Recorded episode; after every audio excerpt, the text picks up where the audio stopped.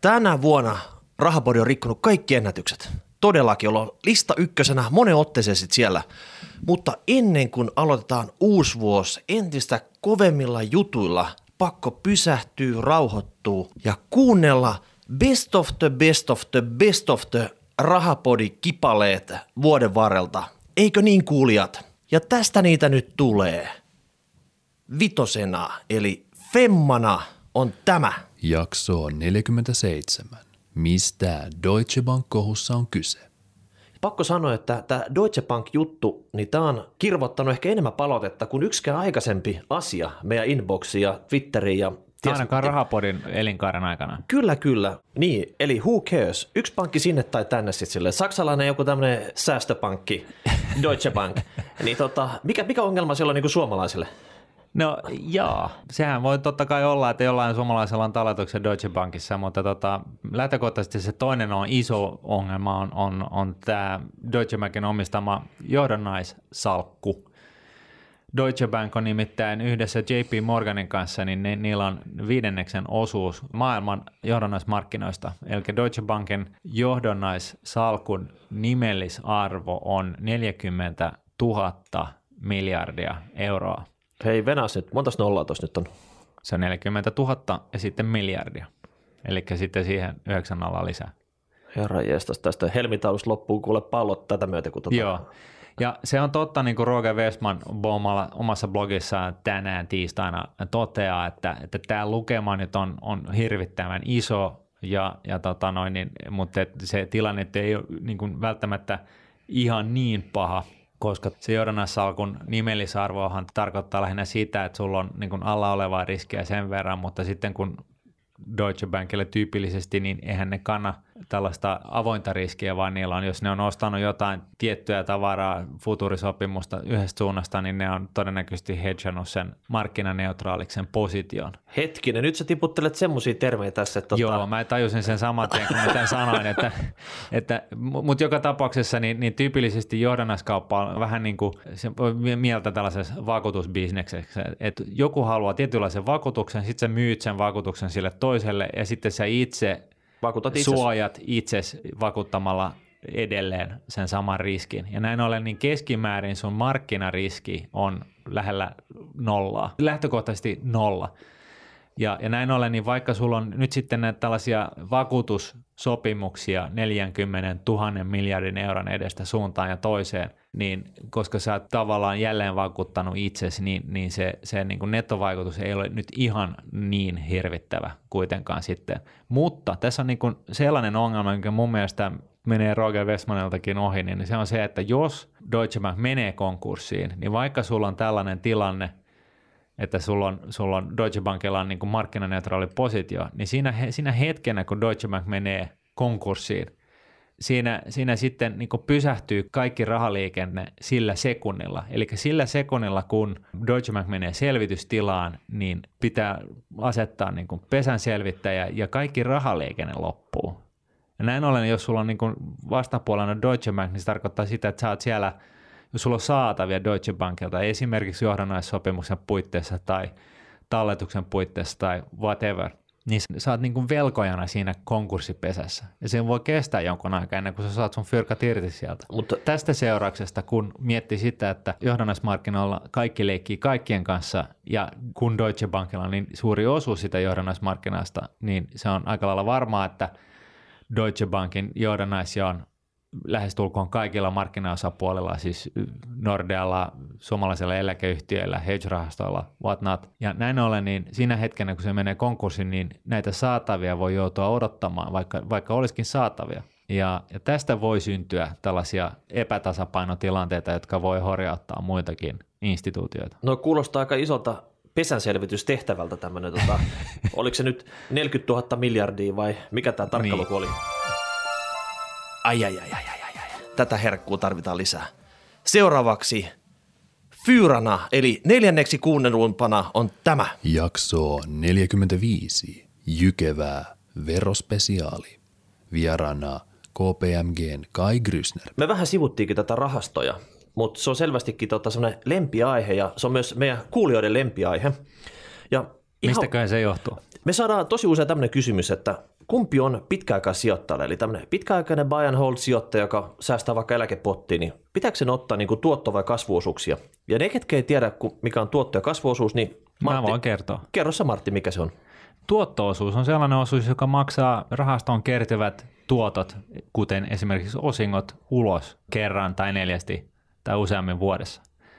Kasvuosuus taas sellainen rahasto-osuuden muoto, jossa, jossa nämä rahastoon kertyvät osingot sijoitetaan rahaston toimesta uudestaan rahaston salkussa oleviin osakkeisiin. Ja koska korjaa nyt jos olen väärässä, mutta ainakin suomalaiset rahastot ei maksa veroja osingoistaan, niin, tai sanotaan kaikki ne rahastot, jotka ei maksa osin, veroja osingoista, niin, niin näin ollen niin nämä osinkotuotot pääsee kasvaa korkoa korolle. Niin, mutta hei, meillä on täällä ekspertti paikalla, että sun ei kannata nyt mennä Ai niinku niin. yhtä pidemmälle tässä, mutta tota, jos sä katselet työspuitteista tuotto- tai kasvuosuusrahastoja, niin onko siinä mitään, että suosittelet se jompaa kumpaa? Pitkäjänteiselle sijoittajalle. Se riippuu myös siitä, että minkälainen tarve tällä sijoittajalla on. Että, että jos kyseessä on sellaista rahoista, jotka hän ei tarvitse oman elantoonsa, niin, niin sitten hän on ainakin vero, veromielessä parempi laittaa kasvu, kasvurahastoon, koska silloin voidaan aina lykätä se, vero, se veromaksu. Muuten jos on tuotto-osuuksia, niin sitten hän realisoi jatkuvasti. Niin, että mieluummin maksaa vaikka kertaheitolla vero joskus 50 vuoden päästä, kun on kasvanut korko korolle, eikä sitten tipottai vuosien aikana, jolloin se syö vähän sitä säästettävää pääomaa siinä. Niin, no varsinkin jos puhutaan rahoista, jotka kuitenkin sijoitettaisiin uudestaan jonnekin, niin se on tyhmää sitten ottaa, ottaa veromaksua siihen. Siihen välillä pois, ja laittaa niin. uudestaan rahastoa. Joo. No miten sitten tota, näiden ETF-tuotteiden, eli ETF-rahastojen nämä osingot, niin me saadaan myös kysymyksiä siitä, siitä, että kun se ETF-rahastus on rekisteröity johonkin maahan, niin onko sillä suurta merkitystä, että onko se rekisteröity vaikka tota Eurooppaan johonkin maahan tai Jenkkeihin, kun se niin, itse, itse rahasto saa niin. sitten osinkoja omistamista firmoista. Mikä on kustannustehokkain tässä sitten? Niin kuin näitä rahastoja kuitenkin on miljoona triljoonaa ja niitä on niin kuin saman nimistä rahastoa eri rahastoyhtiön tuottamana ja, ja tämähän on varsinainen viidakko. Jotain Eurostox 50 rahastoa löytyy varmaan niin kuin tuhat kappaletta maailmalta. Et onko tässä mitään niin kuin sellaista keinoa löytää se ikään kuin oikea versio näistä rahastoista? Sen lisäksi, että ne hallinnointipalkkio pitää olla mahdollisimman alhainen ja fyysinen replikointi. Mm. No si- siihen tulee nimenomaan tuollaiset kustannukset, mutta myös kuinka riskialtis rahasto on ja kuinka laajasti se sijoittaa. Tietenkin jos on suomalainen yksityishenkilö, joka sijoittaa suomalaisen rahastoon, joka pelkästään sijoittaa suomalaisiin yhtiöihin, niin sillä on sitten vain yhdenkertainen verotus. Eli silloin, koska rahaston saamat osingot tai kaikki tulot ovat, ovat verovapaita ja vasta se verotus menee vasta silloin, kun sitten maksaa joku tuottoosuuksia – tai sitten lunastuksia sijoittajille. Heti kun, kun rahasto alkaa sijoittaa ulkomaisiin arvopapereihin ja varsinkin kun se alkaa saada, saada osinkoa, niin sitten pitää katsoa, että no mihin maahan sijoittaa. Jälleen kerran, jos lähdetään suomalaiselta sijoitusrahastolta, niin sijoittaa Ranskaan, Ruotsiin, Norjaan, Puolaan, niin osingot saadaan joko heti tai sitten hakemuksella ilman lähdeveroa, mutta jos sijoittaa esimerkiksi Tanskaan, niin on edelleen, siitä peritään edelleen lähdeveroa. Sama, sama asia on Saksassa, sama asia myös Hollannissa. Eli, Ai niin, eli, eli tämä ei ole yhten, yhteneväinen markkina tämä e- euroalue, no kaik, EU-alue. Kaikki on niin kuin, tähän asti on harmonisoitu, mutta tähän ei ole tehty sitten mitään niin kuin, tämmöistä iso linjausta. Ja se riippuu, riippuu siitä, että miten ne rahastot verotetaan siellä kotimaissa ja mihin suomalainen sijoitusrahasto voidaan verrata esimerkiksi Saksassa tai, tai Hollannissa. Hollannissa se on semmoinen niin juttu, että hollantilaiset rahastot ne eivät sinänsä maksaa veroja, mutta ne, ne ovat hyvin tuotto-osuuspainotteisia, ja sitten menee, menee sitä veroa sitten, kun tuotto-osuudet maksetaan, maksetaan ulos, niin Hollannin veroviranomaiset ovat sitä mieltä, että jos on kasvurahasto, joka ei maksaa mitään sijoittajalle, niin sitten se ei ole rinnastettavissa hollantilaiseen rahastoon riittävän paljon, että lähdeverotuksesta voisi luopua toisin kuin esimerkiksi Norjassa ja, ja Ruotsissa, missä on katsottu, että myös viranomaiset ovat vahvistaneet jo ajat sitten, että, että ei meillä lähdeveroa. Tästä ei kyllä saa tarpeeksi. Ei millään, ei millään saa tarpeeksi. Mutta ei se mitään. Sen takia seuraavana pistetään eetteriin numero kolkki, eli kolmonen. Jaksot 36 ja 37. Osinkoguru Oksa Harjun opit. Mun mielestä salkussa pitää olla sekä vankkoja nykyhetken osingon maksajia että sitten näitä osakekohtaisen osingon nopeita kasvattajia, koska silloin kun kurssit laskee, on yleensä liian kiire säästää uutta rahaa, mutta nämä korkeat nykyhetken osingonmaksajat tuo sulle kassavirtaa muutenkin kuin palkkatulosta säästämällä. Eli pystyt näillä ostamaan sitten näitä nopeita osingon kasvattajia silloin, kun kurssit laskee ja tavallaan sulla on käteistä heti kädessä. Mutta tuohon kokonaisuuteen, niin mun mielestä jotain pitäisi ymmärtää, että se osingonjako itsessään ei luo mitään arvoa, vaan se, että osinko perustuu aina tulokseen ja se, että mikäli yhtiö jakaa vähän osinkoa, investoi kasvuun, niin tuloskasvu nopeutuu ja se kompensoi pienen osingon. Jos taas korkea osinko on yhtiöllä, niin he investoi vähemmän tulokseen ja tuloksen hitaampi kasvu sitten tuo sen samalle pallokentälle. Eli tavallaan se on, on vaikea valita molempia, eli se, että yhtiö jakaa paljon osinkoa ja kasvaa nopeasti, että se on jonkinlainen trade-off, ja se, että ei, ei voida, ei voida niin kuin sanoa etukäteen, että mikä, kumpi strategia on yksittäiselle firmalle parempi, koska kasvunäkymät on erilaiset, mutta se, se on niin kuin tärkeää ymmärtää, että se ei, ei niin kuin, osinkoraha ei tule seinästä eikä, eikä ilmaiseksi, vaan se on pois jostain siltä yhtiöltä yleensä kasvuinvestoinneista ja se tuloskasvun näkymä jää silloin selvästi heikommaksi kuin muilla keskimäärin. Niin se on niin kuin hyvin olennainen nähdä, että ei se kurssikehitys pitkässä juoksussa seuraa yhtiön tuloskasvua ja osinkokyvyn kasvua, niin jos ei yhtiö investoi kasvuunsa, niin millä se tulos kasvaa? No se on hyvä kysymys. Että tota, tätä moni pohtii sitten, että niin, nyt, nyt, se on, nyt se on kasvanut säästämällä ja yritysjohto ja suuromistajat on monessa yhtiössä siirtynyt omistaja-arvon säilyttäjiksi sen sijaan, että he olisivat omistaja-arvon kasvattajia ja siinä, siinä tullaan siihen, mitä voi kritisoida, eli onko yhtiöiden johto riittävän uudistumiskykyistä, riittävillä visioilla varustettua, onko yhtiön suuromistajat riittävän vaativia. Eli se on helppo potkasta joka vuosi pikkusen väkeä pihalle ja pikkusen supistaa tuotantoa, kun myynti laskee. Ja jopa kuluja, kuluja leikata nopeammin kuin myynti laskee, jolloin tulos kasvaa. Mutta pidemmän päälle niin ainoastaan myynnin kasvu voi nostaa tulosta. Että jos sä säästät joka vuosi, niin pian me ollaan kahdestaan täällä studiossa. no sä oot tota viime aikoina kritisoinut näiden suomalaisten yritysjohtajien lisäksi oikeastaan heitä siitä, että he ei investoi tarpeeksi, että siellä niin kuin tungetaan se sormi siihen palaveripullaan, mutta tota, ei isketä niin kuin tota hanskoi kuraa ja niin kuin lähdetä etsimään niitä kunnon investointikohteita ja haluta kasvattaa sitä firmaa. Et enemmänkin nyt tässä vaan niin kuin kiristetään vyötä ja taistellaan niin kuin kulukurin kanssa, mutta to, se ei ole niin kuin pitkäjänteinen homma se, että valtion omistajaohjauksesta, jos aloitetaan, niin me ollaan mun mielestä pelastamassa työpaikkoja sen sijaan, että meidän pitäisi pelastaa työmarkkinat. Ja se, että valtion omistajapolitiikassa katsotaan talvivaaraa, SSABta, Outokumpua, niin meillä on tuotantoa Suomessa, joita sitten yritetään pääomalla pitää täällä, eli osakeantien kautta. Ja se, että jos liiketoimintarakenne on tehoton tai globalisaatio tai digitalisaatio vie tuotantoa ja työtä ulkomaille, niin se ongelma ei ole siinä pääomassa, vaan se on siellä rakenteissa. Se voi olla myös tuotantoprosessissa tai ympäristöasioissa se ongelma. Ja se, että pääomalla me ei voida korjata noita asioita, me voidaan viivyttää väistämättömän kohtaamista, mutta se, että pitäisi poliitikkojenkin ja päättäjien ymmärtää, että milloin kyse on pääomasta. Toki pääoman tarve tulee silloin, kun yhtiö on kannattamaton ja tappiollinen, niin se tulee aina eteen.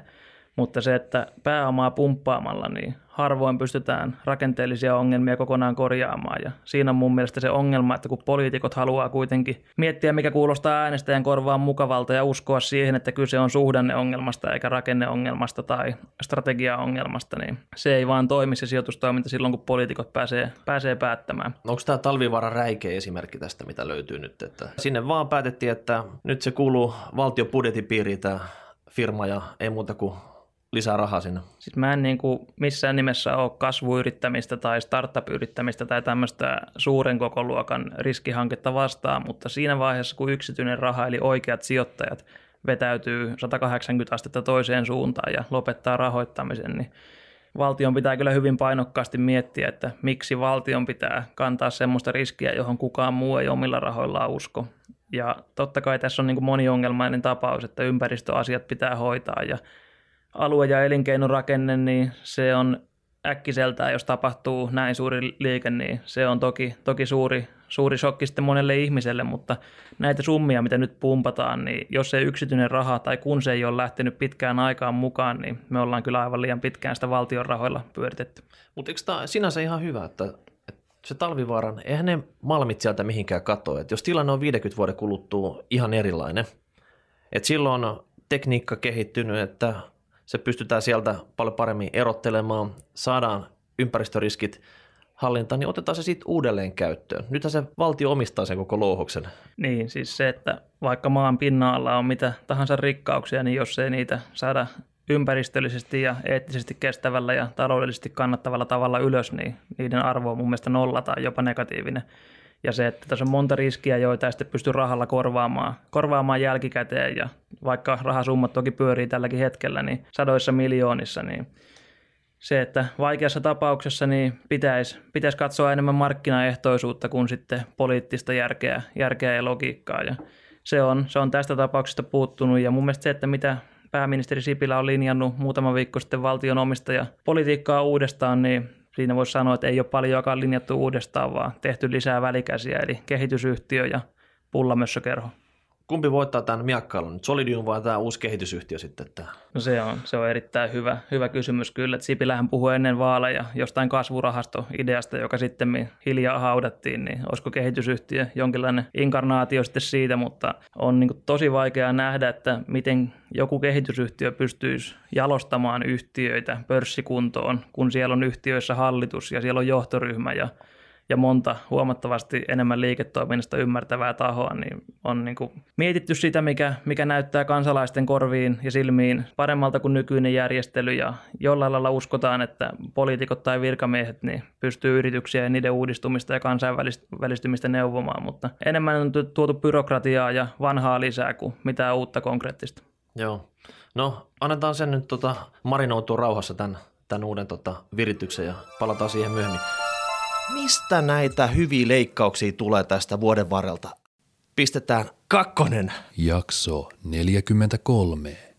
Parhaat osakerahastot. Martin, sä oot ollut tosi aktiivinen viime aikoina ja muutenkin tämä lapselle säästäminen aiheuttanut tämmöisen pienimuotoisen myrskyn tuttipullossa, jos Joo. nyt, jos nyt tämmöistä vakiintunutta termiä käyttää sitten, niin tota, Juu. nyt on jokainen tuore iskä ja äiskä perustamassa tiliä vastasyntyneen lapselle ja aloittamassa säästä. Eikö se ole hieno homma?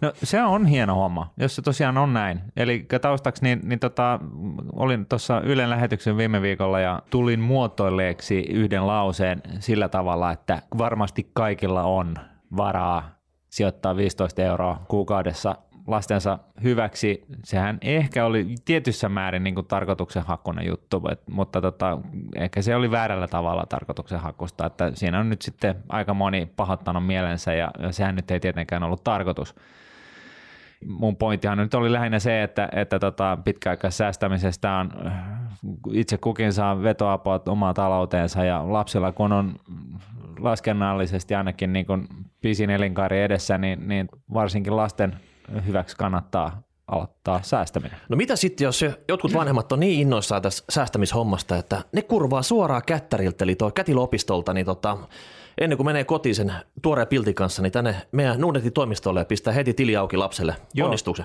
Onnistuuhan se.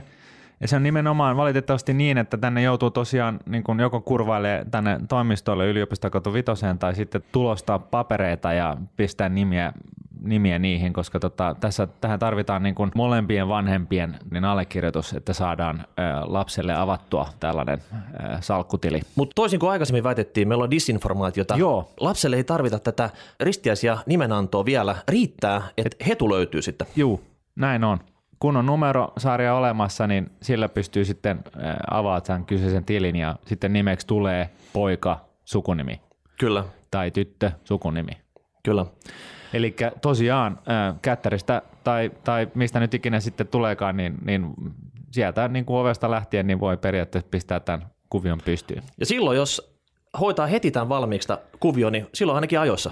No silloin on ainakin ajoissa ja sitten jos, jos tämä lähtee heti käyntiin, niin, niin tota, sitten ei myöskään niin kuin ole, ehdi tottua niihin ylimääräisiin, no niin, taas tulee niin kuin väärä sanavalintaa, ei ehdi tottua, miten se nyt muotoilisi siihen, että, että on, olisi niin kuin liikaa jotain tuloeriä, vaan, vaan tota, jos niistä heti kanavoi sellaisen vaivaiset ehkä 3-5 prosenttia sivuun, niin, niin ehkä silloin. Mä luulen, että nyt me nähdään semmoinen tota, siellä tota, iso tsunami uusia lapsiasiakkaat meille? No itse asiassa mä, mä oon saanut paljon palautetta ja tuolla on kirjoiteltu ympäri someraittajia niin kuin tästä asiasta ja, ja mun mielestä tämä on, tää on ehkä siinä mielessä kuitenkin ollut aika onnistunut juttu, että tämä asia on tullut puheeksi – ja, ja tavallaan sitten kun ihmiset puhuu tästä, niin tämä tulee niin kuin mahdollisimman monen ihmisen tutkakuvalle. Ja tota, koska yleensähän on, on oikeastaan kyse siitä, että kyllähän kaikki tämän ymmärtää, jos tähän vähän, tätä vähän miettii. Ja, tota, ja, ja jos tässä, tällä nyt sitten saadaan niin kuin heräte aikaiseksi, että, että tosiaankin tällainen säästäminen lapsille ilmiö lähtee liikenteeseen, niin, niin sehän on mitä mainioin asia kunhan nyt sitten laitetaan tämä nyt tähän perään kukin vanhempi muistaa, että valitsee sellaiset vaihtoehdot, joissa kulut minimoidaan. Todella tärkeä. Tämä on hyvä muistisääntö. Ja että ne rahat sijoitetaan osakkeisiin pitkällä juoksulla ja annetaan niin kuin vähän niin kuin olla. No mitä sitten hei? Indeksit jopa täällä Euroopassa ja Suomessa on tällä hetkellä vuodet tapissa ja tota, puhumattakaan mitä rapakotakana Joo. tapahtuu, niin onko täällä mitään merkitystä nyt tässä aloittamisessa? No ei sillä oikeastaan ole, että tota, tästäkin löytyy ne niin kuin tutkimuksia, joita lukemalla voidaan vetää sellainen yhteenveto, että, että se on parempi, että aloittaa kuin että yrittää ajoittaa sitä hetkeä, koska se hetki, hetken ajottaminen ei kuitenkaan onnistu. Ja näin ollen, jos sä jäät odottaa sitä hetkeä, niin sitten sulta valuu arvokasta aikaa. Siinä mielessä niin kannattaa aloittaa. Ja, ja lisäksi niin tähänhän on olemassa ihan, ihan perusteltu syy, miksi me ollaan nyt näin niin kuin ikään kuin tapissa. Kirjoitin tästä blogiin tuossa nordnetblogi.fiissä, ovatko osakkeet nyt kalliita vai ei. Siinä perataan tätä syytä, joka on aika mieletön, eli osinko tuotto preemio suhteessa korkotasoon niin on historiallisen korkealla, eli se on, se on huitolee Eurooppa-tasolla 3,7 prosentin tasolla ja tota, Suomessa taitaa olla 4 prosentin paremmalla puolella ja Ruotsissa se on lähes tulkoon 5 prosentin luokkaa. Ja, ja tämä on siis oikeasti sen verran miele, mieletön juttu, että kuvittelisi, että tällaiset instituutiot, joilla on niin kun rahoitushanat auki, niin pystyy sitten ostamaan jonkun tietyn indeksin osakekoria ja, ja myymään sitä futuria ja saamaan sillä, sitä kautta niin itsellensä lähestulkoon riskitöntä osinkotuottoa. Oletko sä keksinyt ilmaisen lounaan ja ikiliikkuen sitten? No se, tämä ei ole niin sanotusti arbitraasi.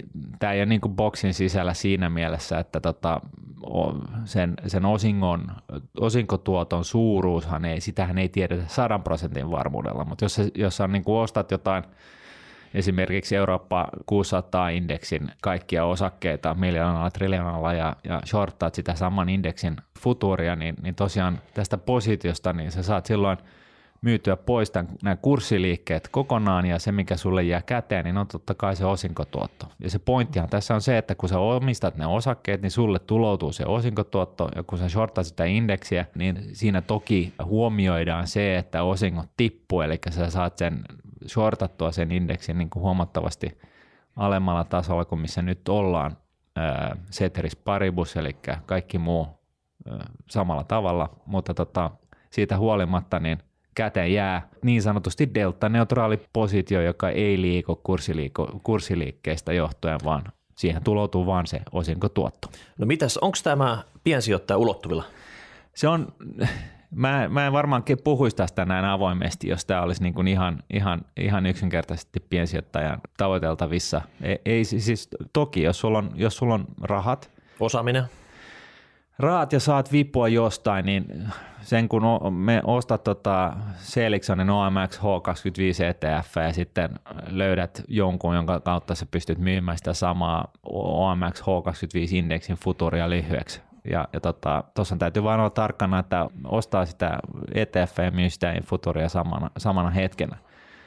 Mutta tästä on kuitenkin kyse niin kuin tällaisesta niin kuin maltillisesta noin 3-4 prosentin bruttotuotosta, että, että tota, siinä mielessä tämä ei niin kuin ihan, ihan villi ole, mutta sellaisille tahoille, joilla on niin periaatteessa lainahanat täysin auki, niin sanotaan näin, jos, jos kuulijoiden keskuudesta löytyy pankki, joka haluaisi saada prosentin tuoton 10 miljardille eurolle, niin mä voin järjestää tälle kyseiselle pankille sellaisen tuoton Aina mitä se pankin tarvitsee tehdä on lainaa mulle ne fyrkat. Mä sijoitan OMX H25 ETF, Seliksonin OMX H25 ETF, sitten mä myyn futuria lyhyeksi. Saan siitä sen 4 prosentin tuoton ja maksan sitten ton koron pois. Noilla volyymeilla sä imet sen markkina kuivaksi. No en mä tiedä, meneekö se vielä kymmenessä miljardissa. Mutta kyllä se nostattaa osakekursseja. Tämähän on se pointti, että koska osinkotuotto prosentti on, tai preemio suhteessa korkotasoon on, on näinkin korkea, niin, niin sen periaatteessa pitäisi jollain tavalla tulla alas, ja sehän tulee alas sillä, että osakkeita ostetaan niin paljon, että, että suhteellinen prosentti osinkopreemio prosentti laskee. Mm. No nyt me jäädään nyt odottele sitä sitten, että joku kuulija laittaa tämän tarjouksen oikeasti mustaa valkoisella sun laittaa tulemaan ja saadaan sitten hyrrä käyntiin. Vuoden kuunnelluimpana Best of the Best of the Best of the Best kipaleena tulee tästä ykkösenä oleva bum bum bum bum bum. Anta palaa DJ. Jakso 35.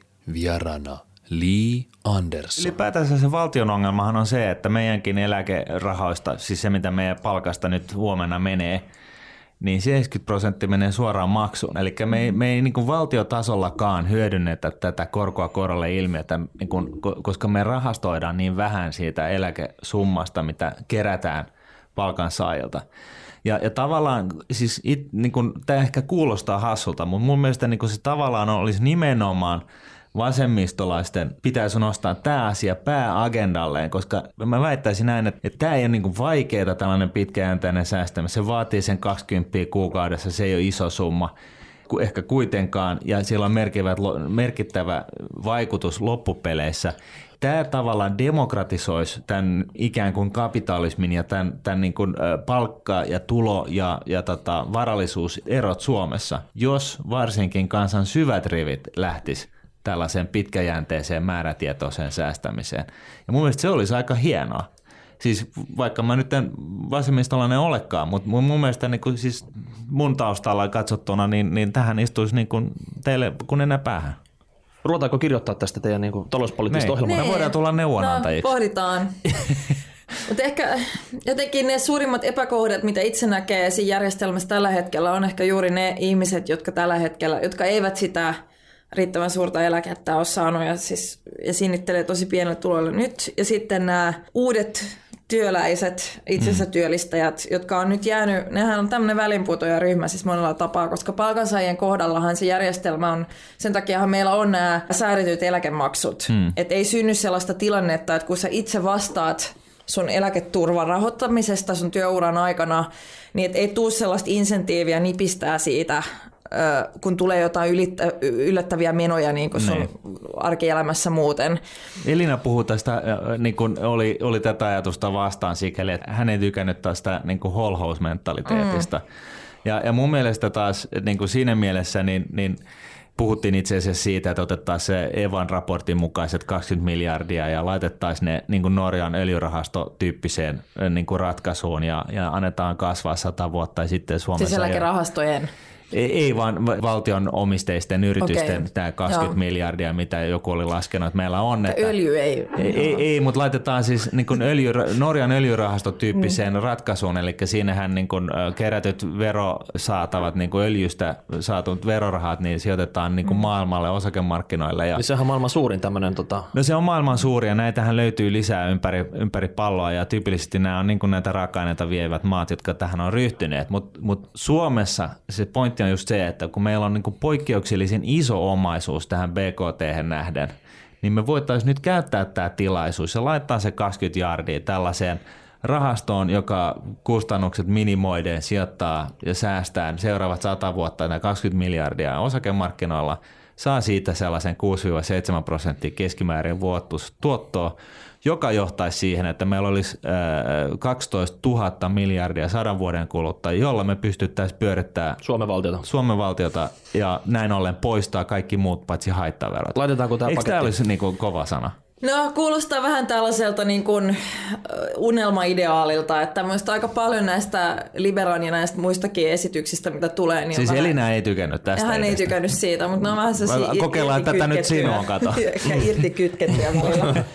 Jotenkin taas todellisuudesta, mutta toi nyt taas tämmöinen, että että sä sanoit, että me pistettäisiin siis koko valtion Niin. se omaisuus, että no en, en pitäisi niin suurta myyntihanketta myöskään järkevänä. Ei, mutta siis, sehän, että- sehän, jää, sehän jää siis Ei. valtiolle siinä mielessä, jää sinne kasvamaan korkoa mm. korolle. Ja, ja siis vaan niinku, että et, et, niinku, et sä tiedät, että mä en ole mm. ottanut vääränvärisiä nappeja aamulla, niin, niin siis pisin tuntema, ihmiskunnan tuntema tuottohistoria löytyy Yhdysvalloista ja se on, se on tota, laskettu vuodesta 1803 ja siinä tähän päivään asti. Mm. Eli 210 vuotta risat. Siinä on niin nämä viimeiset vuodet jäänyt uupumaan. Siinä todetaan, on laskettu siis lyhyiden korkojen ja keskipitkien korkojen ja kullan ja, ja dollarin ja, ja osakkeiden tuotot. Ja, ja siinä eh, keskimääräinen vuotoinen tuotto osakkeille, reaalituotto on siis 6,6 prosenttia ja, ja nimellistuotto 8 prosenttia.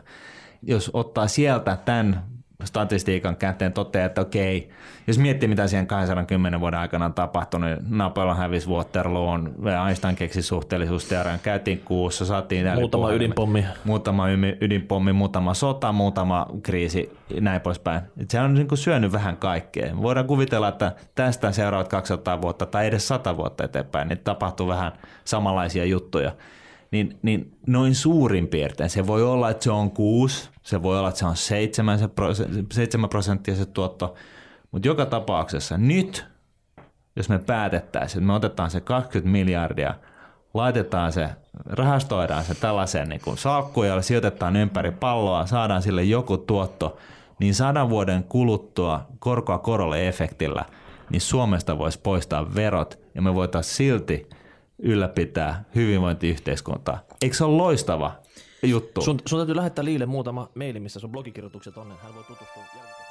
Ja kuulijat, hashtag rahapodi, rahapodi.nuude.fi, palautetta, Ladies and Playboys, ensi viikolla eetterissä pamahtaa jymy-yllätys. Stay tuned. Hasta la vista, kuulijat. Nordnetin